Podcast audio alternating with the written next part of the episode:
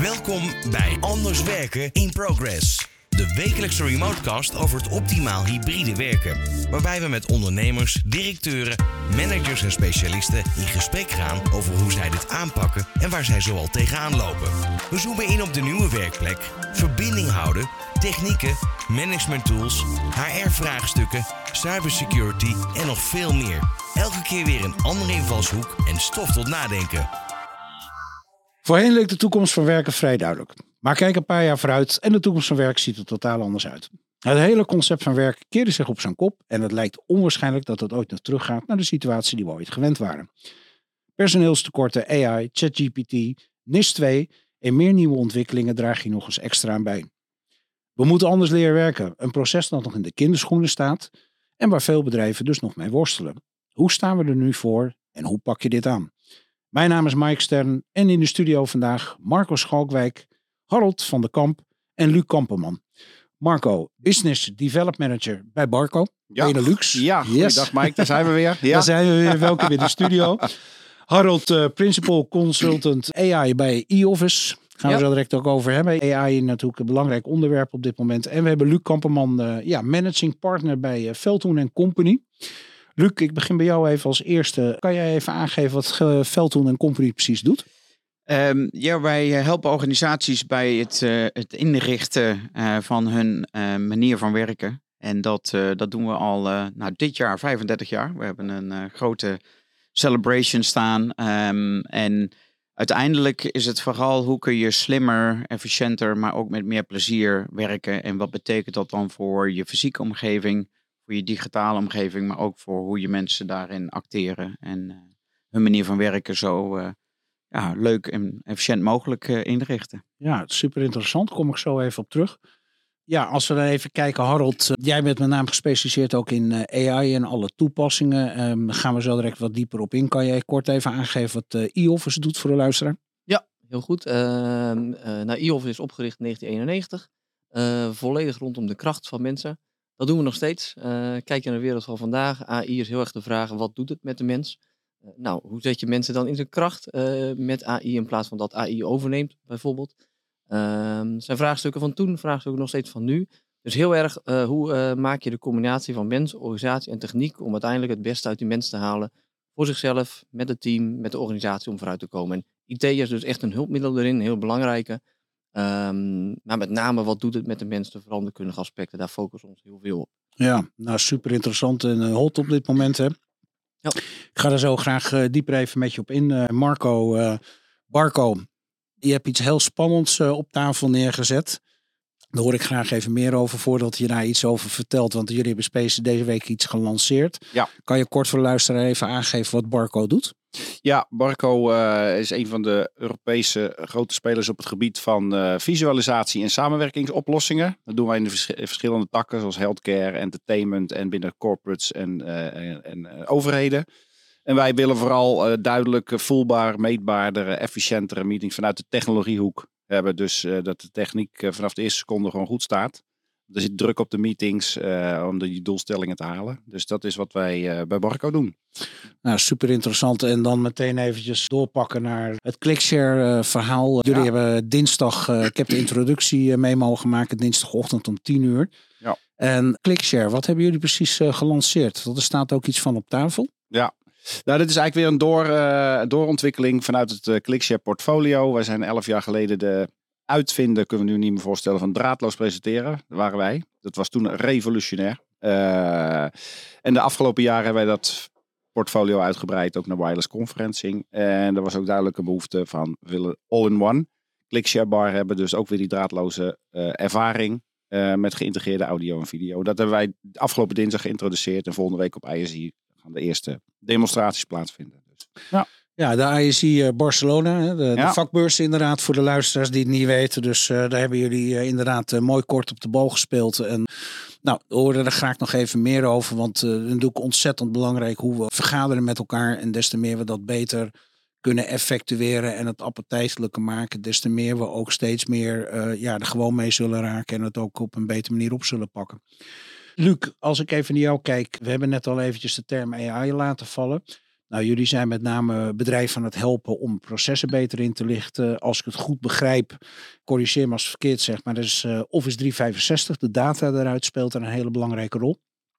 Ja, ehm, absoluut. In de laatste jaren eh, heeft dat natuurlijk een enorme vlucht uh, genomen. Wij, ehm, wij hebben als bedrijf altijd op twee dingen gefocust. Hè. Welke data hebben we al en kunnen we gebruiken om te kijken naar nou, efficiëntere, slimmere manieren van werken. Um, en, en dat heeft, uh, zoals ik al zei, een toevlucht genomen met uh, Office 365, um, nou, Copilot. En daar uh, kunnen mijn collega's hier aan tafel, aan tafel veel meer over zeggen. Um, maar om even meteen naar toepassingen te gaan. Hè, de, de vraag is altijd nog hè, dat mensgerichte van ja, wat, wat wil je er exact mee bereiken? Want je kunt AI natuurlijk op nou, honderden processen en onderwerpen toepassen. Uh, maar welke daarvan zijn echt van belang voor je als bedrijf? Dus je zult toch in de kern weer even terug moeten naar hè, wie zijn we, hoe positioneren we ons, wat zijn onze values? En van daaruit uh, slim gaan kijken van ja, welke processen willen we het eerst onder de loep nemen, omdat we denken dat dat low-hanging fruit is, dat dat gaat toevoegen. Mag um, ik daar even één ding over vragen, hè, wat jij net zegt? Hè? Is het zo dat op dit moment, ik hoor dat geluid wel vaker, maar ik weet niet of het zo is, bedrijven allemaal toch even een pas op de plaats aan het maken zijn om zich te heroriënteren in deze overgangsfase van waar staan we nu eigenlijk, waar is behoefte aan, wat willen medewerkers, klopt dat? Ik, uh, nou, ik zou ze het in ieder geval uh, adviseren, uh, als ze het al niet doen. Um, want daar zit denk ik ook een beetje het gevaar bij AI. Hè. Je kunt er heel veel geld tegen aangooien. En, aan mas daarin gaan investeren en proberen van nou, wat, wat beklijft en wat werkt voor ons. Um, maar uiteindelijk is het inderdaad, uh, even terug naar de strategic models van Porter bijvoorbeeld. Ben je als bedrijf nou echt van de innova innovatie, hè, de differentiatie, of ben je van hele efficiënte en kostenefficiënte processen? Ja, dan ga je heel anders uh, kijken naar AI. En AI Um, nou, zover ik daar de dingen van begrijp, hè, we zijn allemaal nog een beetje zoekende of we het allemaal begrijpen, maar is niet innovatief in zichzelf. Hè. Dus het, het baseert zich op alle data die we vanuit het verleden erin stoppen, het herkennen van patronen. Je kunt zelf stellen dat het misschien averechts innovatief is. Want als we daar heel lang dat uh, achter elkaar blijven doen, ja, dan komt er één common answer uh, uit. Um, dus ook daar zul je wel goed naar moeten kijken als bedrijf. Van ja, hoe kunnen we ook onderscheidend blijven door het toepassen van AI? En dat is weer even terug naar wat ik net zei. Op welke processen ga je het gebruiken? Er zijn sommige dingen waar we eigenlijk te dom zijn om bij wijze van mensen dom in te zetten. En die moeten we absoluut door naar AI hè, laten vervangen. Dat, althans, die, die kans ligt er echt. Je kunt AI ook inzetten om innovatie te ondersteunen, hè, te versnellen. Um, maar we moeten wel oppassen dat we AI niet meer kunstmatige intelligentie uh, toe uh, bedenken dan dat het daadwerkelijk is. Kom ik zo even bij op terug. Uh, kunnen we eventjes net op dat onderwerp de diepte ingaan. Als je hier zo naar luistert, dan Harold, hoe kijken jullie daar tegenaan? Wat ervaren jullie vanuit de e-office? Uh, nou, zeker heel herkenbaar al hetgene wat, uh, wat Luc ventileert. Uh, ik hoor een soort van, er zit heel veel kans in, maar nou, ook bezint eer gij begint en, en, en, ja, heb de boel goed op orde, zeg maar. Dat is absoluut een lijn die je, die, die je moet hebben daarin. Nou, stel je voor dat je allemaal stukken nou gemigreerd hebt naar de cloud toe, maar je hebt een verkeerde tool gebruikt en alles staat op de datum van de migratie. Misschien zijn het wel stukken van tien jaar oud, maar ze hebben de datum van gisteren. En dan gaat Copilot denken, oh, dat is een best recent stuk. Die ga ik jou even voorschotelen. Uh, momentje, even, even een stapje terug. Hè? Want ik hoor, we hebben het over AI. Ja, ja ik probeer de luisteraar, voor de, de luisteraar het ook even begrijpelijk te houden. Je hebt het nu over Copilot. Ja. Nou, van Microsoft uh, is recentelijk gelanceerd. En ik geloof vanaf afgelopen week ook voor kleinere bedrijven. Ja. Misschien kan je voor de luisteraar even kort uh, in een nutshell toelichten. Wat is Copilot precies? Ja, ja Copilot is zoals de naam je ook zegt eigenlijk een, een, een, assistent uh, die je helpt, uh, die erbij zit. Net zoals jij achter het stuur zit in een, in een vliegtuig. Ehm, hij helpt je, hij suggereert je van alles, maar jij bent nog steeds degene die achter het, achter het roer staat. en nou, hij gaat je met heel veel zaken helpen. Bijvoorbeeld met een vergadering. kan hij meeluisteren? Kan hij nou, nou, zien wie spreekt, zeg maar. Wie is Roel, wie is Luc, wie is Mike, et cetera. Uh, een soort uh, digitale PA, zeg maar. Het is absoluut een digitale assistent. En die kan van de vergadering dan zeggen van... oké, okay, uh, nou, dit is allemaal gezegd in de vergadering. Maar ook eh, dit zijn de actiepunten uit de vergadering. En nog, nog een stukje verder, het sentiment uit de vergadering lijkt te zijn dat Mike er zo naar keek en die andere keek er zo naar. Ehm, en het laatste is, dan kun je ook nog zeggen dat het niet alleen naar de vergadering kijkt, maar ook bijvoorbeeld de wereld erbuiten. Stel je voor, je hebt een discussie over, eh, nou nu ging het over Copilot, hey, wat is dat? Maar stel je voor dat een discussie over een klant is en die zit bijvoorbeeld in de kinderopvang, je hebt alleen de naam van die klant genoemd, dan kan het goed zijn dat in de notulen staat de naam van de klant, comma, een kinderopvangorganisatie. Ja, ging het daar en daarover. Dus dan combineert hij de buitenwereld met uh, hetgene wat echt in het gesprek zit. Uh, net zoals jij inderdaad dan je, je PA inderdaad hebt, die je ook kan helpen zeg maar, om dat soort dingen even aan elkaar te gaan, gaan koppelen. Dus ja, hij, staat, hij is continu bezig, hij, staat niet uit, zeg maar. Hij staat altijd aan, hij slaapt nooit. Uh, en hij is echt ingericht om jouw werk gemakkelijker te maken, maar jij bent nog steeds degene die achter het roer staat. Als jij die natuurlijk niet goed vindt, dan zeg je gewoon maar weg. Als jij die taken niet wil hebben, dan kun je ook zeggen, nou, doe ze korter, meer, wat dan ook. Jij bent uiteindelijk degene die daar uh, uiteindelijk over beslist. We zitten wel in een enorme revolutie, zeg maar. Hè. Je hoort de geluiden alles dat als je naar AI kijkt, dat uh, na de uitvinding van de auto, de elektriciteit, internet, noem het maar op, dat dit een volgende revolutie is die eraan zit te komen. En dan word ik natuurlijk nu heel nieuwsgierig. Want als ik dan nadenk over al deze toepassingen. Dan kijk ik ook weer eventjes naar de Clickshare Marco die hier op tafel staat. Zit daar ook een link met AI in? Ja, uiteindelijk als al de apparatuur wordt aangesloten en gemanaged vanuit de cloud en de, en de, de analytics. En dan komt dat allemaal naar boven. Dat is sowieso. Maar ik heb ook wel in vorige podcast gezegd, ook de bezorgdheid rondom AI. Want zeker de term die je gebruikt van meeluistert. Uh, we zien gewoon ook al als wij surveys houden onder mensen of onder onze organisaties, dat er sommige mensen afhankelijk van cultuur heel makkelijk zich uitspreken. Nou, daar zijn we in Nederland bijvoorbeeld een voorbeeld van. Maar er zijn ook landen die willen, als het anoniem is, gaan ze heel veel meningen geven. Maar ze weten dat ze getrackt worden of kunnen herleid worden. Wat heb ik in die meeting gezegd? Minder vrijheid kunnen spreken dan komt er echt een stukje gereserveerdheid om de hoek kijken. En dan wel andere antwoorden, ja. Zeker. Ja, zeker. En we, we, weten al dat we al heel veel data genereren voor um, een bepaalde partij in de markt. We weten allemaal wie dat is. Hè? Dat we even moeten bevestigen dat we geen robot zijn met fotootjes van waar zie je een zebrapad en een bus en een voetganger.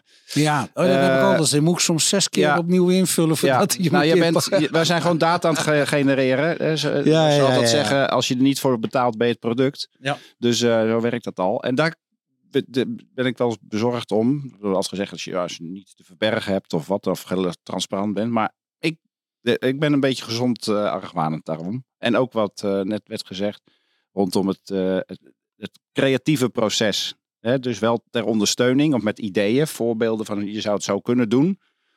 Maar bepaalde denkprocessen worden misschien wel helemaal niet, niet meer gebruikt als je te veel leunt op AI. Maar daar ben ik geen deskundige in. Maar dat zijn mijn eerste nou ja, wat jij zegt is wel heel erg interessant, eh, Marco. Want uh, dan kijk ik even naar, naar uh, Luc ook even vanuit de consultancy. Je ziet natuurlijk op dit moment als je naar AI en ChatGPT kijkt. En ik zie dat ook in mijn omgeving. Er dat mensen soms dingen vertellen. Dan moet je even daar of daarheen gaan. Dan moet je dat even downloaden. Dat die helemaal flabbergasted zijn wat ze ermee kunnen doen. Maar ik denk ook dat we wel in een situatie zitten, buiten het feit dat we in een overgangssituatie zitten, vanuit de coronapandemie naar het nieuwe werken toe dat heel veel bedrijven de klok wel hebben horen luiden, maar totaal geen notie hebben waar de klepel hangt. Is dat ook merkbaar? Dat je denkt van ja, men, men roept wel wat, maar nou ja, dat, dat is precies denk ik uh, terug naar dat punt van uh, bezint uh, eer gij begint. Um, en, en wat Marco ook aangeeft. Kijk, uiteindelijk is heel veel van die systemen, die zijn zo goed als de input. Hè? Garbage in is garbage out. En je gaf net een mooi voorbeeld ook, hè, verkeerd gedateerde data. Um, dus het, uiteindelijk kan het je helpen bij de collectieve intelligentie die je hebt. Maar het is eigenlijk niet anders dan wat wij vandaag de dag doen. Hè. Als wij met elkaar samenwerken, dan hebben wij ook bepaalde algoritmes. Die we, hè, hoe we kennis opbouwen, hoe we die met elkaar delen, hè, wat we beter vinden of slechter vinden. En daar zul je die systemen bij moeten helpen. Je kunt zelf stellen als je zeg maar vandaag een bedrijf begint en je hebt helemaal geen data, geen kennis, geen expertise, historie. Ja, wat stop je dan in dat systeem? Hè? Dus uiteindelijk kan het niet veel meer doen. Maar het kan wel processen versnellen. Je kunt, eh, een heel praktisch voorbeeld is dat je bijvoorbeeld eh, een idee poneert en dat je aan, eh, aan AI vraagt, aan chat, GPT of zo van, joh, geef mij eens tien redenen waarom dit niet zou kunnen. Hè? Dus je kunt daarmee wel snelheid winnen, maar uiteindelijk moet je er zelf verstandig mee omgaan. Een heel praktisch voorbeeld, eh, en ik zal het eerlijk bekennen, hoop dat mijn schoonouders eh, niet meeluisteren, maar ik heb het gebruikt voor eh, mijn Sinterklaasgedichten. Nou, dan ga je daar toch heel kritisch naar kijken, want ik vond een aantal onderdelen prima als ideetjes, maar sommige dingen sloegen ook nergens op of ik vond het helemaal niet passen bij hoe ik het wou brengen. Dus daar moet je dan toch wel echt zelf mee aan de slag. En als dat het gedicht was ik geweest... denk dat je even een kanttekening erbij moet plaatsen voor iedereen. Overigens, ik weet dat je schoonouders eh, eh, groot fan zijn van eh, deze podcast. Dus helaas. voor alle pluimstrijkerijen die je hebt gehad, dat is nu over. Maar ik denk dat je wel een kanttekening moet plaatsen. Dat als je ook kijkt, hè, eh, hier komt de volgende bekentenis dan van deze ochtend. Dat eh, eh, voor de introductie van deze podcast gebruik ik ook ChatGPT. Scheelt me een hele hoop tijd. Ook als je een keer een writersblog hebt, dat je even blok hebt, dat je even niet weet van joh, hoe moet ik het nou uithalen. Super makkelijk. Maar je moet het altijd nakijken. Het is nooit plug and play. Je kan het zo oppakken, neerzetten. Je moet dingen herschrijven, aanpassen, noem maar op. Terugkomend even naar die implementatie. Want eh, dan kijk ik even, eh, Harold, naar jou toe. E-Office is met name gespecialiseerd in implementatieprocessen binnen organisaties. Hoe, hoe, hoe ervaar jij op dit moment hoe organisaties hiermee omgaan? Staan ze er heel erg voor open? Staan ze afwijzend? Heeft het prioriteit of niet? Hoe, waar staan we ergens? Ik denk alle scenario's die jij eh, schetst, die komen we tegen. Oké, en ehm, eh, ik denk als je een paar jaar verder kijkt, dan, dan, moet iedereen wel, zeg maar. En dat je ook echt een groot concurrentieverschil gaat hebben met degene die wel ingestapt zijn en degene die het niet zijn.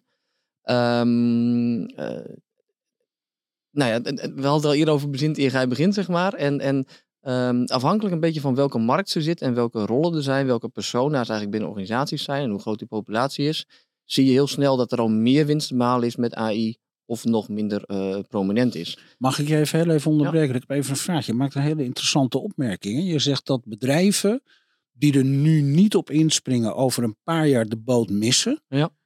Is dat nog wel een paar jaar? Want dit gaat zo snel. Is het niet zo dat als je hier nu niet induikt, dat je binnen een jaar gewoon volledig uit de pas loopt en niet meer meekrijgt wat er gebeurt om je heen? Ja, het, het is de toekomst inkijken, dus dat is lastig. Ehm, hetzelfde zie je met, met toen corona, dachten we ook van nou, dit, dit duurt een paar maandjes, dat duurt toen toch wat langer. Eh, maar het was wel dat we eerst een heel stuk in de messy middel zaten. En iedereen ging in één keer in online vergadering met een mix van Zoom en Teams en wat dan ook bij elkaar. Teams was er nog langer niet op voorbereid, maar uiteindelijk is het eh, volledig ingehaald. Ehm, eh, dit heeft Microsoft, eh, in ieder geval als je over dat voorbeeld hebt specifiek, veel meer kunnen voorbereiden. Ehm, heeft heel veel geleerd ook van hoe eh, dus door corona eh, de wereld op zijn schop erin kan zijn. Dus die is ook hier al veel meer verder in, met die voorbereiding. Dus ja, ik ben wel eigenlijk met je eens wat je zegt van ehm, dat gaat niet eens heel veel jaren duren. Ik denk als we hier over een half jaar weer bij elkaar zitten, dat heel veel zaken die ik nu bijvoorbeeld nu denk van hey, dat zou wel eens in Copilot of equivalenten zeg maar kunnen. Dat ik er niet eens meer over nadenk en dat dat gewoon een, een way of life voor mij al is. En veel van onze klanten al die we dan een paar maanden zeg maar al hebben eh, nou, aan boord hebben die dat al aan het doen zijn. Nou, wat wel en des te, groter, is, des te groter zeg maar, wordt dat gat tussen dan organisatie zei van, nou we hadden onze plannen voor 2024 al gemaakt. Pas niet, we hebben geen budget, dat wordt volgend jaar. En ik denk dat dan dat gat des te groter wordt, dus concurrentie. Nou ja, wat interessant is hierin is dat je eigenlijk twee tegenstellingen hebt. Hè? Dat je enerzijds, eh, eh, jij noemde het net al, hè? de COVID-periode heeft langer geduurd dan dat we dachten. De oorlog in Oekraïne duurt langer dan we denken. Eh, personeelstekort duurt langer dan we denken. En daartussendoor heb je in één keer nu eh, eh, AI en ChatGPT die met een, soort als een soort TCV door het hele verhaal heen Ja. rijden. Dus daar zit wel een discrepantie op een of andere manier. Ja, ik, ik wil daar heel even kort op reageren wat Ja, we graag. net zeiden. Kijk, mijn stelling is een beetje, intelligente organisaties worden er intelligenter door. Domme organisaties worden er waarschijnlijk ook dommer van. Dus je kunt jezelf ook sneller. Naar beneden halen. Ehm, want uiteindelijk nog steeds garbage in is garbage out. En, en een heel praktisch voorbeeld is, we kennen allemaal wel die chatbots, hè, als je eh, klantenservice eh, benadert. Eh, Sommige bedrijven hebben dat redelijk goed opgepakt. En, en dan kom je daar een heel eind mee verder. Maar bij sommigen is de frustratie aan mijn kant ook eh, enorm groot. En moet ik uiteindelijk nog met ze bellen, want ik ben totaal niet opgelost en toch tien minuten verder. Dus het is maar net even de vraag, nou, nogmaals, hoe zet je het in en hoe zet je het ook goed in? Dus ja, eh, ik denk dat je ermee aan de slag moet. Maar we zullen ook gaan zien dat eh er onderscheid gaat komen. Want als we met z'n allen ook Copilot zo inzetten, hè, dan kunnen we er allemaal wat efficiënter mee worden. Maar ja, we kunnen er ook allemaal nog meer eenheidsworst van worden. Hè? Want kopiëren van slimme dingen en slimme processen, ja, dat doen bedrijven gewoon a priori. Want we zijn allemaal commercieel, we moeten overleven. Dus als het ergens slimmer en sneller kan, ja, dan zal de ene bank naar de andere kijken en zeggen, ja, ho, wacht even, maar dat moeten wij morgen ook doen, want anders dan, dan lopen we achter. Maar ben je daarmee aan het onderscheiden? Dat is natuurlijk nog wel de vraag. Nou, en ik denk wat één ding heel belangrijk is, als je nu, ik vind de chatbot een mooi voorbeeld. Ik denk dat bedrijven, eh, eh, kijk, er is, jij gaf het net aan, hè, beter goed gejat dan slecht bedacht. Dat is een oude uitdrukking. Eh, klinkt een beetje plat, maar het geeft wel precies aan waar het om gaat. Alleen dan zie je dat bedrijven dat doen en die draaien dat en die kijken er niet meer naar om. Terwijl juist het mooie van AI is, is dat die chatrobot, die kan, die kan leren, die kan zichzelf verbeteren. Daar hoef je niet eens naar om te kijken.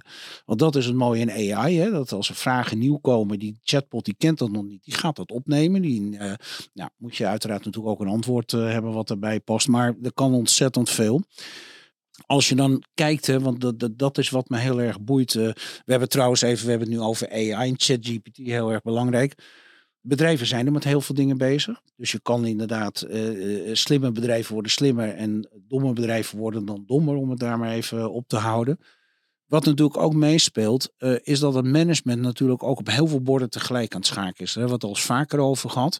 Ehm, nu AI, ChatGPT wat erbij komt. Er komt NIS 2 komt eraan. Nou, dat is ook alweer iets hè, wat, wat heel veel aandacht vergt. eh, want er komt straks, als het goed is en op tijd is, een nieuwe wetgeving voor uitrollen.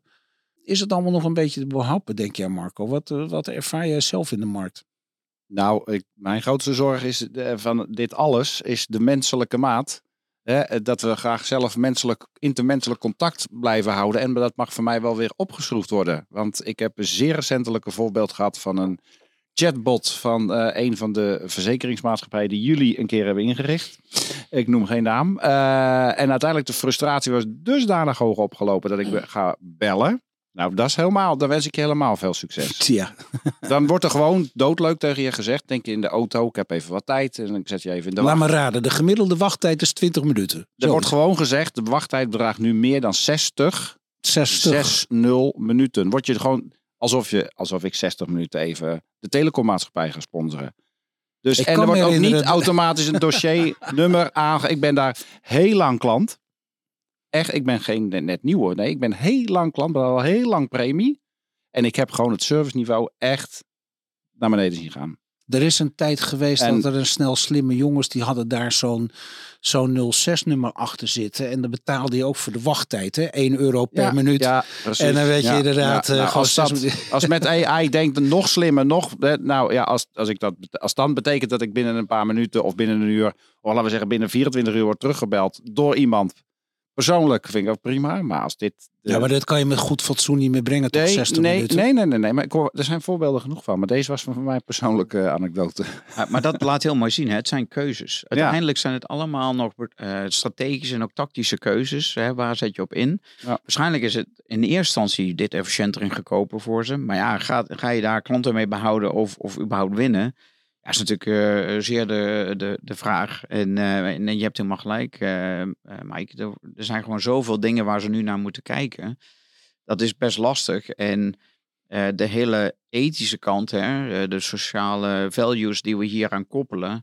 Ja, ik denk dat er ook nog wel wat zijn die even de kat eh, uit de boom kijken. Van ja, hoe gaan we daar nu mee om? Hè? Wat wordt de nieuwe regelgeving? Dan zie je dat in Europa dat dat toch ook meer vanuit de politiek, hè, ook Europees wordt opgepakt. In Amerika, ehm, daar, daar zitten ze dan met alle grote techbedrijven samen. En ik, ik wil daar geen waardeoordeel over hebben, maar dan denk je soms wel van ja, wie, wie gaat hier nou bepalen wat hier goed of niet goed aan eh, is? Wordt dat door bedrijven ook niet eh, aangepakt als een excuus van nou, wacht even, hè, want we moeten eerst kijken hoe de wetgeving eruit gaat zien. En om maar even, omdat er al zoveel op het bordje ligt. of- Zou, zou kunnen. En, en ik zat toevallig gisteren naar een andere podcast te luisteren. eh, nou, een beetje ter voorbereiding van vandaag. En ik vond het onwijs leuk. Maar één eh, persoon poneerde ook van er wordt nu ook gedaan alsof AI hè, ons gaat uitroeien. Hè, als mensheid zijn we straks gedoemd, et cetera. Nou, even heel plat gezegd wat we daar ook van vinden. Maar die grote techbedrijven die hebben er natuurlijk ook baat bij om dit heel groot te maken. Want dan wordt er alleen maar meer geld in geïnvesteerd. Dus het, uiteindelijk wordt het allemaal economisch, commercieel gedreven.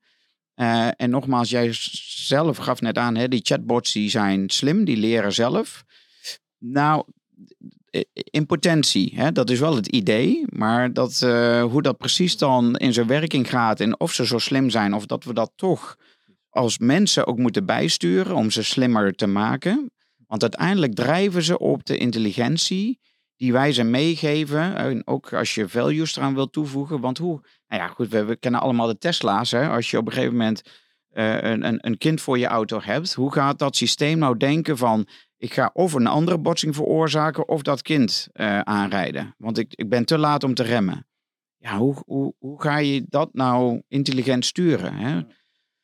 Ja, daar wordt het natuurlijk wel uh, heel spannend. Nou ja, er liggen natuurlijk best wel heel veel uitdagingen, laten we wel zijn. En uh, ik ben ook wel even benieuwd als je kijkt ook even, Harold, hè, vanuit e-office, wat jullie uh, binnen bedrijven doen en mensen begeleiden en naar processen kijken. wat is de impact van NIS 2, hè, de nieuwe cybersecurity wetgeving? Dat zal waarschijnlijk een certificering gaan worden die bedrijven door moeten gaan lopen. Wat is de impact op dit moment als je daarnaar kijkt? Um, ja, nou, het is inderdaad een wetgeving die, er, eh, die, die eraan komt waar uh, heel veel organisaties zich op moeten, moeten voorbereiden. Uh, kijk, een paar jaar geleden, dan was uh, en zo bestond toen ook al een, een, lange tijd. Van klein tot grootschalig. Um, maar als je dan volgens zei van, nou ja, beveiliging is ook belangrijk in een project die we met jullie doen, een oplossing die er komt. Dan had de ene of geen interesse in, de ander zei, oh, klinkt wel interessant. Maar uiteindelijk, de centen die waren er lastig voor. Iets later uh, waren er wat centen, maar als de training uitliep, dan uh, schrapten ze weer de beveiliging, laat ik het zo zeggen. En uh, nu is het sentiment zo, al een tijdje van, hey, is beveiliging ook onderdeel van de oplossing? Dan wordt gewoon kaart gevraagd. En nog een paar stappen verder, nu is het gewoon van, ja, maar we moeten gewoon gaan voldoen aan wet en regeling, dus het moet. Dus enerzijds zie je dat sentiment heel erg veranderen. Ehm, een aantal organisaties hebben dat dan niet door. Moet je wat meer uitleggen van wanneer voldoe je wel aan NIS 2, wanneer niet. Of wij hebben onderaannemers, voldoen we er dan wel aan of niet. Dus het is een beetje dat, dat zoekaspect. Uh, maar dat uh, ja, echt de overheid zich er ook hard voor maakt dat gewoon de wereld veilig moet zijn al. en, en dat je dat moet aantonen voordat je ook maar gehackt bent of wat dan ook.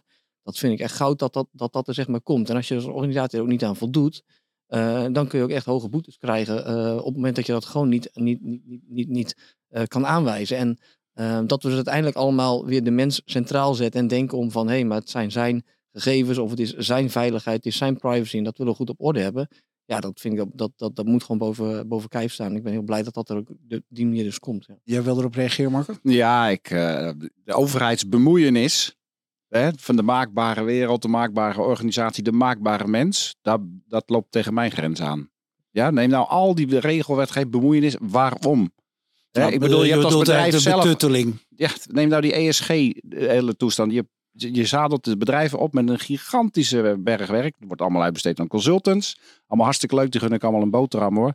Wat is daar nou allemaal echt daadwerkelijk gaat bijdragen? Ik stel er echt vraagtekens bij. En als cybersecurity heb je als bedrijf ook nog een soort eigen verantwoordelijkheid.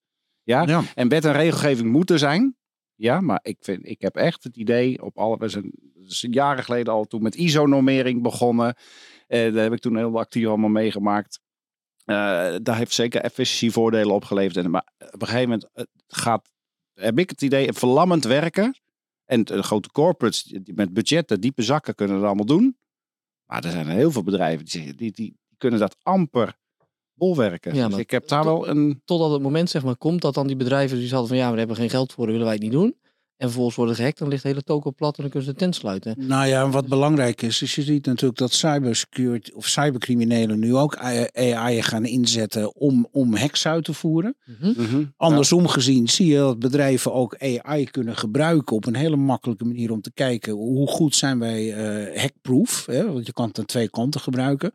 Alleen de kennis ontbreekt heel erg. En dat heeft er ook mee te maken. Ja, het komt nogmaals ten tafel. Er gebeurt al zoveel. Hè? Er ligt al zoveel op het bordje.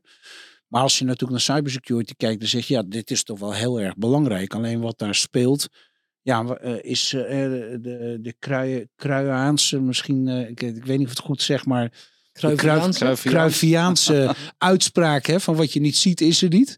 Nou ja, dat is hier natuurlijk op en top eh, ten toepas, van toepassing. Maar eigenlijk houdt het ook in, en dat is de vraag ook die ik net al stelde en nog even wil neerleggen, is van hoe, hoe kan je het management van bedrijven nou helpen in dit proces waar al zoveel gebeurt, waar ook niet alles even inzichtelijk is, om toch eh, ja, hen eh, te helpen hier doorheen te laveren. Hoe kijk jij er tegenaan nu? Ja, ik, ik denk dat dat. ehm, kijk, ik wil je niet in een discussie eh, vervallen eh, met Marco, want ik, ik hoor je heel goed hoor. Van is dit nou aan de overheid of is dit aan bedrijven en kunnen ze dat zelf oplossen? Ja. Als we dat heel even parkeren, hè, ehm, uiteindelijk is het wel zo ehm, dat ook met AI. ehm, een stuk bewustzijn is wel heel belangrijk. En, en een praktisch voorbeeld. Als ik een aantal dingen aan ChatGPT vraag, dan kost dat aan energie, heb ik begrepen, twee flesjes water.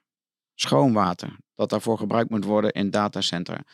En, en dus er is wel een impact die eh, ons te boven gaat, waar we nog niet echt van bewust zijn. Het dan, hè, we kijken naar de mogelijkheden, moeten we zeker doen. Dat vind ik ook altijd fascinerend en heel boeiend. Maar we moeten ook wel kijken naar wat zijn de, eventueel de nadelen. En alles in deze wereld, wat, wat commercieel-economisch gedreven is, het, het kost iets. Hè? Het gaat ten koste van iets. En, en omdat je ESG net ook aanhaalde, dan, dan zit daar wel ergens een grens van, nou wie bewaakt dat een beetje voor ons samen ook? Hè? Want eh, individuele bedrijven kunnen er commercieel heel erg bij welvaren. Maar wat doet dat dan precies met wat we maatschappelijk dan weer ook belangrijk eh, vinden? Dus dat, eh, nou, dat is een zoektocht. Maar ik denk dat dat uiteindelijk weer terugvalt op ehm, eh, ga of heel snel experimenteren en leren, of bezint eer gij begint. Hè. Dat zijn een beetje twee verschillende aanvalsroutes. Maar probeer wel heel goed te kijken naar wie zijn wij, waar staan we voor, hoe kunnen we het inzetten, hoe maken we ons nog steeds onderscheidend. En, en daar zit het eh, voor mij de, de crux. Dat, eh, nou ja, daar, daar wordt het voor mij leuk om bedrijven bij te helpen. Van slimmer hè, eh, worden in wat je doet. Ehm, maar wel met goed inzicht en met bewuste aandacht voor nou, die, die keuzes die je, daar, eh, die je daarin maakt. Waarbij we ons denk ik ook bewust moeten zijn. We weten gewoon niet alles. Hè? Want wat jij nu aangeeft is natuurlijk ook niet. Ik weet niet of jullie ooit die discussie hebben meegekregen. Dat er eh, een aantal eh, organisaties waren die als idee op hadden gevat. Dat als je nou het, weers wil, het weer wil veranderen. kwam uit Amerika volgens mij. Orkanen tegen zou willen gaan. Dan zou je een aantal bommen de lucht in kunnen schieten. Waardoor zeg maar, de luchtstromen anders gaan werken. Uiteindelijk durfde men dan niet aan, omdat men niet wist wat de consequenties ervan zouden kunnen zijn. Je zou een enorme natuurramp over je af kunnen roepen. Het is ook niet gebeurd. Maar ik zie datzelfde patroon hier ook terugkomen. Van ja, we hebben iets losgelaten. We weten niet eh, wat. Eh, aan de ene kant is er angst. Aan de andere kant denken mensen, hé, hey, er is heel veel te halen. Eh, even als vraag, Harold, kijk ik even naar jou. Als jij nou over twintig jaar terug zou kijken op deze periode. Hoe zou je de periode omschrijven, denk je? Nou, dan denk ik dat we in ieder geval terugkijken van wow, we stonden toen echt aan het begin. Dat, dat, dat zo. Ik denk dat, ze, dat we dan ook kijken van, toen begrepen we echt nog niet wat het verschil is tussen wat kan de techniek en wat is ook echt een mensding. En dan bedoel ik, eh, je ziet best al wat onderzoeken nu. Ehm, je zei al van mensen, eh, organisaties kunnen slimmer worden. En daar zit er specifieker iets in. Zaken bijvoorbeeld zoals een, een, een positief iets eh, eh, als compliment krijgen. Daar zie je dat mensen dat prima vanuit AI al wel willen krijgen. Maar als het gaat over, hey, ergens heb je nog iets te verbeteren. Willen ze liever vanuit een mens, vanuit gewoon echt een, een, een, een leider of een, een teamleider of iets van die naad eh, horen. Nou, dat zijn allemaal dingen die we nu een beetje op basis van onderzoeken achterkomen. En waar zit dus die grote grens tussen wat moet je bij de mens laten, wat heeft met compassie en emotie en dat dingen te maken, en wat zijn repeterende zaken en kan de techniek veel beter. Ik denk dat we als we dan terugkijken, eh, zeg maar over 20 jaar, dat we echt zoiets hadden van wow, toen begrepen we het echt nog niet goed. En, eh, nu, en dan is dat dan zeg maar veel meer klip en klaar. En ehm, ik denk dat we ook eh, daarnaast kijken van, nou, we hadden dus corona en dat ging alle kanten op. Ehm, ook van, oh, wat, wat hebben we maar wat gepioneerd, zeg maar. En wat je dan voor methodiek gebruikt, of het dan veranderkunde met Adcar is, of dat, misschien is dat dan een heel andere naam. Of je gebruikt, eh, wat is het, eh, crawl, walk, run, fly, dat soort methodieken om stap voor stap zeg maar, iets te introduceren. Dat zijn we nu allemaal een beetje aan het proeven. En, en bij de ene gaat dat wat beter en wat minder. Ik denk als je over twintig jaar terugkijkt, dat je denkt van, wat hadden we toen gewoon maar wat ge- geprobeerd, zeg maar. En nou, we zijn ergens gekomen, maar het had ook heel anders kunnen zijn. En ik denk dat we dan dat allemaal ja, veel, ja, eh, met veel meer rust zeg maar, op, op, op terug kunnen kijken, gelukkig. Dat het dan allemaal veel meer gezetteld is. We leven denk ik nog steeds. En, eh, maar het is wel, het is wel een volledig onderdeel van onze eh, werk, eh, werkend leven geworden. Geloof ik zeker. Heel AI Ja. Ja, meis. Marco, kijk jij daar tegen? Nou, ik vind 20 jaar echt veel te ver. Maar dat, Ah, maak er 10 geen, van, joh. 10 vind ik ook veel te ver. Oh, Vijf? nee, momenteel, dat is echt. Nee, ik. Voor mij is, ik, zit, ik zit zelf al die jaren al in de, in de technologiehoek. En wat we kunnen en wat we gedaan hebben. En wat we allemaal gaan doen in de toekomst. Maar de, mijn zorg is ook wel het menselijke aspect hierin. En die balans, hè, wat net ook genoemd wordt, dat is, ik hoop dat we daar, daar dat we niet erin gaan doorslaan. En dat we dan ook kunnen zeggen, joh, we stonden misschien op een punt om machines alles te laten overnemen, AI, weet ik wel. Maar we hebben toch ons gezond verstand, ons gevoel ook gebruikt, het- onze intermenselijke capaciteiten. En dat we misschien eh, kwaad, eh, zoals jij met die bommen zegt, misschien hebben we dingen kunnen voor, voorkomen. Ja. Wellicht, dat, dat, dat, dat hoop ik. Ik weet niet of dat zo gaat uitpakken, maar dat hoop ik, ja. Nou ja, toch, dat, eh, de tijd, eh, ja, dat is ook een dooddoener. Maar de tijd zal het leren inderdaad. Luc, hoe kijk jij daar tegen? Nou, eh, aansluitend bij, eh, bij jullie beiden hier. Ik denk dat we wederom gaan zien, er zullen leiders zijn en er zullen volgers zijn. Sommigen die gaan gewoon kat uit de boom kijken en die kijken dan, oké, we moeten er nu ook iets mee. Eh, andere bedrijven of, of mensen gaan hierin de lead nemen. Ehm, en uiteindelijk is het dan een keuze wat je ermee eh, kan, maar ook wat, wat je ermee wil gaan doen. En ik geef even een heel plat voorbeeld. Ik heb eh eh, 4,5 jaar in New York gewoond en ik moest daar gewoon nog af en toe met checks betalen. Nou, wij kunnen het ons niet Over, meer jaar, voorstellen. over welk jaartal praat je dan? Nu? Gisteren? Vorige week? Er, Checks. Er worden gewoon, ja, ik moest mijn huur in check betalen. Dat is volgens mij twintig jaar terug dat wij hier Ja, hadden. Maar dus, dus de, de, de nieuwsgierigheid die ik had van... hey, hallo, Amerika, het land van de, de, de onbegrensde mogelijkheden, technologie. Wat zit hier achter? Weet je, waarom kan het zo zijn dat dat... eh, het was net het jaar, anderhalf jaar geleden... Hè, dat het in Europa volledig afgeschaft is. Ik kan hier nergens meer met een cheque terecht. Daar moest ik over zijn Australische bank ja. uitleggen. Want die, die stuurde mij hier een cheque. En die moest ik hier gaan innen. Ik, en dat gaat niet. Punt. Sorry. Is dat laatste wat hier in Europa gebruikt is, waren dat niet de traveler checks? Dat was toch wel een beetje het einde, of niet? Dat, dat zou Ja. heel goed kunnen. Maar, Ja. maar uiteindelijk ben ik daar wat ingedoken van, joh, leg me eens even uit. Ehm, en die, ehm, eh, de banken in Amerika hebben het eigenlijk nog als een stuk werkverschaffing. Het is gewoon voor nog heel veel mensen bezighouden met die processen, inderdaad, data indiepen, et cetera. Het kost je ook meer om een digitale transactie te doen dan een cheque. Want dat houden ze kunstmatig, als we het toch over kunstmatige intelligentie hebben, kunstmatig houden ze dat laag. Dus, maar dat zijn dus keuzes. Weet je, en daarin, eh, en ik geef dat even als een voorbeeld. Hè. Ga je hierin volgen, ga je hierin leiden en welke keuzes maak je daarin? En ik denk dat er organisaties zullen zijn die nemen een stap vooruit. Maar dan moet je ook echt gaan kijken van hoe gaan we onze organisatie anders inrichten? Welke rollen gaan er dan daadwerkelijk ook verdwijnen? En daar gaan we nu op voorsorteren, want dan moeten we andere type mensen gaan aannemen. Ja, daar zie ik nog niet heel veel beweging in. Hè. Er, er zijn sommige HR-afdelingen die beginnen dat misschien nu wat op te pakken. Maar dan ga je dus eigenlijk wel even vijf jaar vooruit kijken van joh, laten we nou eens aannemen dat de komende jaren dit en dit en dit gebeurt. Dan moeten we vast voorsorteren en klaarstaan voor hoe we dan anders georganiseerd zijn. En, en nou, daar zit een hele mooie uitdaging om, om daarnaar te kijken. Maar dat zal niet voor iedereen weggelegd zijn, want sommigen willen gewoon volgen, omdat dat hun businessmodel is, hun cultuur.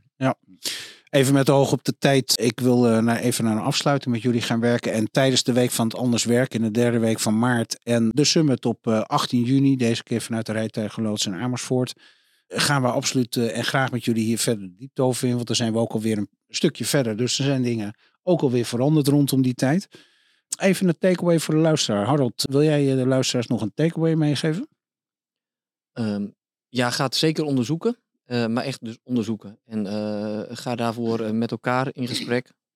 Wat doen we met elkaar en hoe denken wij dat AI voor ons kan helpen? Eh, zet, dat, zet dat op een rijtje voordat je ook maar iets gaat daadwerkelijk proberen. Dankjewel. Marco, heb jij nog een takeaway voor de luisteraars?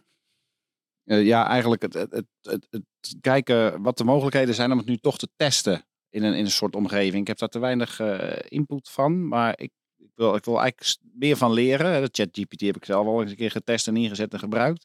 Maar straks bijvoorbeeld de Copilot, met alle beloftes die nu gemaakt worden. Ik wil dat wel eens gewoon proberen met een aantal collega's. En, Ja. en, en dan eens kijken, hoe helpt dit nou? Ik denk dat dat, eh, gaat het ook veel meer leven, denk ik. Dus... Ik laat je graag straks even zien naar de podcast, eh, Marco. Oh, nou super. Oh, nou, Oh, dat, dank je. eh, ja, meteen prachtig. Dat is Ja, wat, top. eh, ja, dankjewel. boter met de vis. Ja. Mooi. Tof. Ja, dank je. Luc, kom bij jou nog even terecht. Takeaway voor de luisteraar. Ja, nee, een super eh, gave tijd eigenlijk weer. Weet je, er, er staat veel te gebeuren en ik vind het ehm, eh, beren interessant. En eh, inderdaad, we moeten vooral eh, gaan proberen en testen. Ik zou vooral mensen willen meegeven, geef AI niet te veel menselijke eigenschappen. Want dat, dat is het gewoon niet. Het heeft geen emotie, het heeft geen ethiek.